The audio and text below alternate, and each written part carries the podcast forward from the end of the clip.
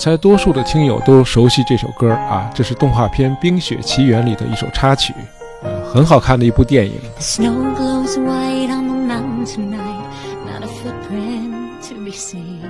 啊，据说《冰雪奇缘》在二零一四年三月曾登顶电影史上最卖座的动画片。啊，卖座是有它的理由的啊！这部电影除了冒险、拯救、欢乐这类孩子喜爱的主题之外，那么故事里展现的真爱和对自我的找寻啊，即便对成年观众来说也是有触动和启发的啊！有趣的是，电影里除了唱这首歌的那个姐姐，如果你把影片中其他四个主要人物的名字连起来，就能组成一个新的名字。这个组合起来的名字就是 Hans Christian Andersen。啊，就是我们大家熟知的安徒生。安徒生就是《冰雪奇缘》这个故事的原作者。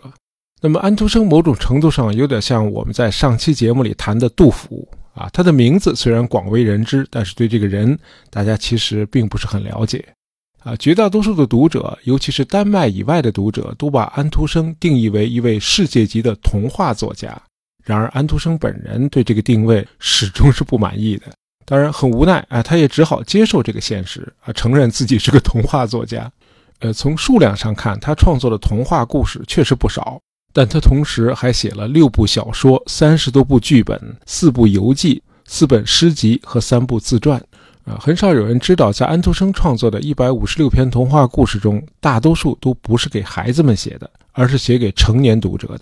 呃，比如大家都熟知的那篇童话故事《皇帝的新衣》啊，这个故事对人性弱点的揭示，对权力意识的批判，都可谓入木三分，发人深省，为我们所有的成年人提供了一面生活的镜子。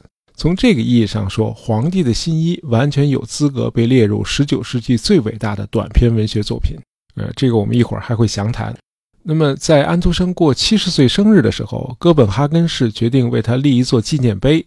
那么，在参加设计竞标的大量草图中，展现的都是他被一群孩子围在中间。那么，看了这些草图，安徒生只能无奈地摇摇头。他确实不应该仅仅被界定为一个儿童文学作家啊，因为他的作品通常都很深刻，充斥着讽刺和影射啊，彰显着批判的力量。呃，还是丹麦的雕刻家奥古斯特·萨布耶更懂安徒生。他塑造了一个坐着的安徒生的形象，正在对读者讲话。他的左手拿着他的著作，把一根手指夹在书页之间，当做临时的书签，在娓娓道来他的故事。这才是安徒生想展现给公众的形象。安徒生非常非常在意自己的公众形象。啊，从大多数留下来的照片和肖像画里。我们看到的是一个内心平静的、温和而又沉着的男子，他会给孩子们讲有趣的故事。他总是穿着得体，以完美的姿态出现。呃，他个子很高，面容清瘦，甚至有点憔悴。呃，长相不是很英俊，但是总是给人一种古朴而又优雅的印象。呃，传记作家们也很配合，总是把他与他创作的《丑小鸭》联系在一起。于是他的生平就可以概括成啊，一个可怜的鞋匠和洗衣女工的儿子啊，靠着他神奇的与生俱来的文学天赋，自强不息地把自己逆袭成一名成功的世界驰名的作家。因此，安徒生的人生本身就是一部童话故事。呃，这样说也对也不对啊。一直到1843年，也就是安徒生38岁那年，他的人生与《丑小鸭》确实有一些相似之处。那时候他已经享誉全球了，然而在内心深处，这个现实版的丑小鸭始终都没有能够变成那只优雅的白天鹅。还在很小的时候，安徒生就认定自己注定将成为一名了不起的作家，为此他太拼了啊！他给自己施加了太大的压力，以至于过度的劳累，一次次的挫败和绝望，让他的身心都受到了很大的摧残。那么，当命运终于朝他微笑的时候，他却有了严重的心理问题，终日生活在孤独、绝望、抑郁和焦虑中。他一点儿也笑不出来了啊！尽管安徒生也曾质疑过自己啊，这样拼到底是否值得？但是他仍然渴望在读者中间得到更多的钦佩和掌声，成名，成为他人心目中的男神，可以说是安徒生一生中唯一的不懈的追求。啊，这种对名望的执着和痴迷，很可能正是源于他贫寒的出身。安徒生出生于1805年4月2日，啊，今天没有人能确切的知道他的出生地到底在哪里。呃，安徒生出生前的两个月，他的父母才刚刚结婚，啊，当时还没有固定的住址，呃，看来是奉子成婚的。安徒生的父亲是个鞋匠，但是个不同寻常的鞋匠。他爱读书，喜欢独立思考，有自己的见解，甚至对基督教的传统教义都持某种怀疑态度。那么，这在那个年代的手工业者当中是极其罕见的。啊，要不是三十四岁那年就英年早逝了啊，父亲会给安徒生带来更多的积极的影响。安徒生的母亲是个洗衣女工啊，每天忙里忙外。呃，休息的时间本来就很少，好不容易歇下来，就只想喝点小酒，定定神，当然也就无暇去关注孩子的教育了。呃，安徒生从小就对贫寒的家境非常的敏感，他总是沉默不语。呃，童年时期几乎没有一起玩的小伙伴。五岁那年，他开始上学读书。呃，安徒生的家乡奥登塞虽然号称是丹麦的第二大城，然而在19世纪初却只有八千多居民。呃，别看人口少，奥登塞绝非一个落后闭塞的社会。这里的剧院可以说是远近闻名，呃，各种剧团在这里上演喜剧、歌剧和轻歌剧，因此居民们的文化生活一点也不贫乏。安徒生是七岁那年第一次走进剧场的，就是这次，一个崭新的梦幻般的世界突然展现在他眼前，啊，让这个七岁儿童一时间把平日清苦乏味的生活忘得一干二净。在他的自传里，安徒生写，那个晚上的惊愕和狂喜彻底改变了我。从此，我暗下决心，将来我也要编写和演出这样的戏剧。看来，我就是为这个而生的。好在父亲酷爱读书，那么与普通鞋匠家庭相比，他们家藏书不少。安徒生十岁以前就把莎士比亚主要的戏剧作品全都读完了，可以说他让自己变成了一个超前儿童。同时，小安徒生开始模仿莎剧，自己写一些短小的剧本，然后演给父母和邻居们看。呃，这些幼年时期的创作活动显然得到了他父亲的鼓励。呃，直到他的父亲后来应征入伍。不幸的是，在安徒生十一岁那年，父亲就去世了。啊，很遗憾，安徒生的母亲对儿子痴迷戏剧并不支持，甚至很反感，经常为此惩罚他。那么现在丈夫去世了，家境更困难了。成了，你也别干那些没用的了，也别上学了，你去工厂做工吧。于是，安徒生先后在一家纺织厂和烟草厂做了童工，直到两年后，母亲改嫁了，家里的境况好了一些，安徒生才有重返学校。呃，令母亲感到意外的是，这时候安徒生对戏剧的兴趣不但未减，反而更加痴迷了。那么，为了达到自己的目的，小安徒生竟然精心设计了一个局。呃，他知道母亲非常的迷信，于是就说服母亲去见一位算命先生。他事先和算命先生串通好了，那算命先生说：“您儿子可不得了啊，将来会成为舞台上的一颗新星。”这个骗局果然产生了奇效，母亲不再阻拦他搞戏剧创作了。呃，十四岁那年，安徒生只身来到了首都哥本哈根，啊，他要在这里实现自己的戏剧梦。当然，他把这事儿看得太简单了啊！安徒生相信自己是有才华的，然而在哥本哈根这个上流人士云集、阶级完全固化的地方，啊，光有才华是远远不够的，因为艺术是需要贵族来赞助的。如果你出身底层，在上流社会还没有任何关系，那么没有人捧你。那你真的很难出头。安徒生做过各种尝试，一开始他想进剧院当一名演员，没成功；他又考虑做一名歌手，还尝试写了一些诗，也都没得到多少认可。安徒生非常的失望，他甚至在考虑是不是回到老家奥登塞去，因为在哥本哈根如果没有贵族的认可和赞助，他的戏剧之路显然是走不通的。所幸的是，认可和赞助最后还是来了。安徒生从童年时代就开始的文学积累，还是帮了他。哎，命运果然是垂青那些有准备的人。安徒生有即兴发挥的本事，当然，这个本事不是像他在自传里写的，是上帝赐予他的。我觉得他这样说至少是片面的。我更愿意相信我们中国的一句老话，叫“台上一分钟，台下十年功”。安徒生早在十岁的时候就已经能够大段大段地吟诵莎士比亚的作品了。啊，今天他相对来说能够随心所欲的驾驭和调动语言，与他以前的大量积累是分不开的。呃，就这样，人们注意到了安徒生的文学功底和他的即兴表演才能。呃，一些贵族甚至还筹资供他去上艺术学校，以至于安徒生在哥本哈根的皇家剧院的舞台上，居然还得到了一些小角色。呃，正是在皇家剧院，更好的运气在等着安徒生。剧院院长科林非常喜爱这个才华横溢的少年，看到他小小年纪就已经单打独斗，一个人在首都打拼了啊，非常同情他，就把安徒生接到自己家里去住了。安徒生几乎成了科林院长的义子。啊，这显然是安徒生人生的一大转折点。这年他十六岁，在之后的五年里，柯林院长还资助他去文法中学读书。他还通过了入学考试，进入了哥本哈根大学。在考上大学之前，安徒生已经完成了他的处女作啊，这是一首诗，叫《垂死的孩子》。在这首诗里，安徒生用一个小孩子的视角来描述他周遭的世界啊，这种手法后来成为他文学创作的一个典型手法。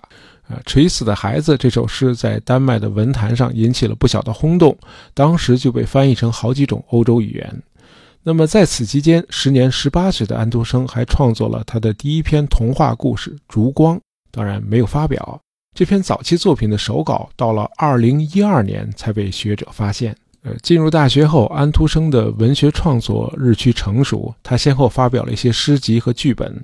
一八三五年出版的长篇小说《即兴诗人》为安徒生赢得了国际声誉。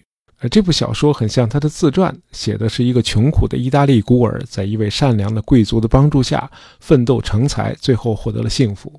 呃，了解安徒生生平的朋友一眼就能看出，主人公就是他自己，而小说里那个罗马贵族伯格塞老爷就是现实生活中哥本哈根皇家剧院的科林院长。呃，即兴诗人与狄更斯的名著《大卫·科波菲尔》和《远大前程》都属于那种描写个人命运发生改变的作品啊。这种小说在任何时代都很容易引起轰动。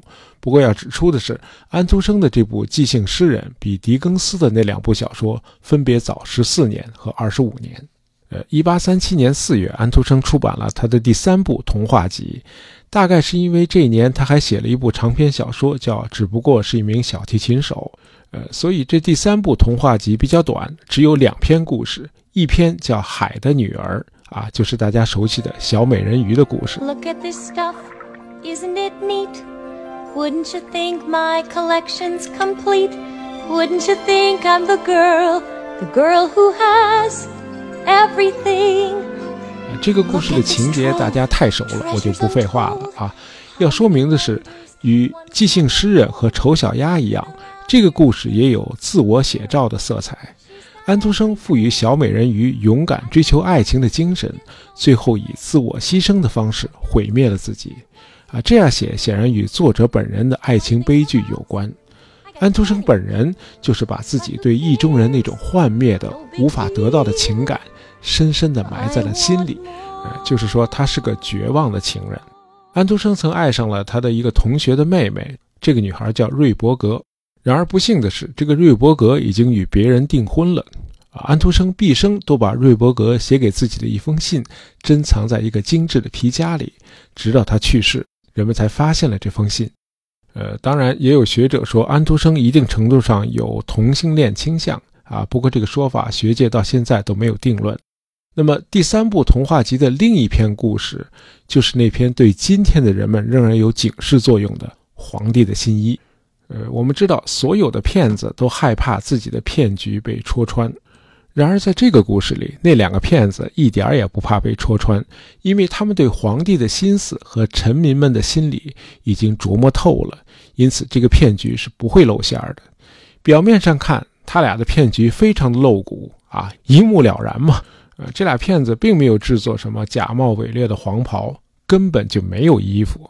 但是两个骗子却煞有介事地说：“这件神奇的衣服只有圣贤才能看出来，愚笨的人是看不见的。”这下可就把所有的人都拿住了。呃，皇帝为了维护皇权的尊严，他不能承认自己看不见新衣服，因此他必须得说假话。这个时候，那件根本不存在的新衣服，某种程度上已经成了国家的意识形态了，因为得到了最高权威的认可。